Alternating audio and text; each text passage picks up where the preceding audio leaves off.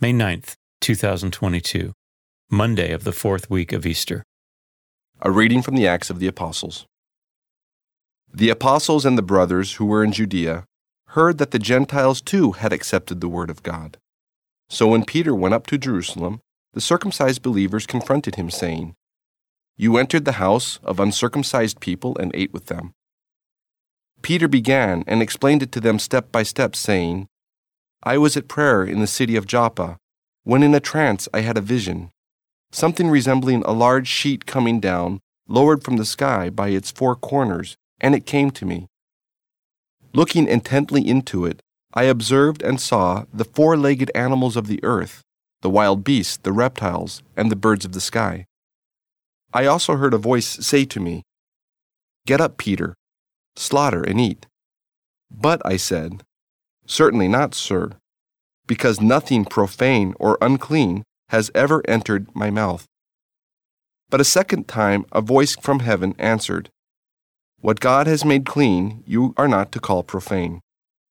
This happened three times, and then everything was drawn up again into the sky. Just then, three men appeared at the house where we were, who had been sent to me from Caesarea. The Spirit told me to accompany them without discriminating. These six brothers also went with me, and we entered the man's house. He related to us how he had seen the angel standing in his house, saying, Send someone to Joppa and summon Simon, who is called Peter, who will speak words to you, by which you and all your household will be saved. As I began to speak, the Holy Spirit fell upon them, as it had upon us at the beginning. And I remembered the word of the Lord, how he had said, John baptized with water, but you will be baptized with the Holy Spirit. If then God gave them the same gift he gave to us when we came to believe in the Lord Jesus Christ, who was I to be able to hinder God? When they heard this, they stopped objecting and glorified God, saying, God has then granted life giving repentance to the Gentiles too. The Word of the Lord. The responsorial psalm. The response is A thirst is my soul for the living God. As the hind longs for the running waters, so my soul longs for you, O God. A thirst is my soul for God, the living God.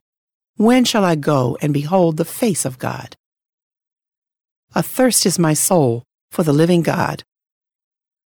Send forth your light and your fidelity. They shall lead me on. And bring me to your holy mountain, to your dwelling place. Athirst is my soul for the living God. Then will I go in to the altar of God, the God of my gladness and joy.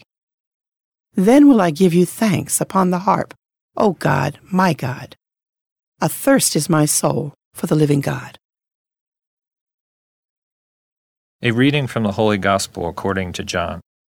Jesus said, Amen, amen, I say to you, whoever does not enter a sheepfold through the gate, but climbs over elsewhere, is a thief and a robber. But whoever enters through the gate is the shepherd of the sheep. The gatekeeper opens it for him, and the sheep hear his voice, as he calls his own sheep by name and leads them out.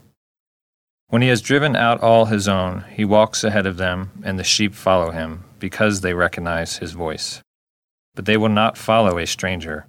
They will run away from him, because they do not recognize the voice of strangers. Although Jesus used this figure of speech, they did not realize what he was trying to tell them. So Jesus said again, Amen, amen, I say to you, I am the gate for the sheep. All who came before me are thieves and robbers, but the sheep did not listen to them. I am the gate. Whoever enters through me will be saved, and will come in and go out and find pasture. A thief comes only to steal and slaughter and destroy. I came so that they might have life and have it more abundantly. The Gospel of the Lord.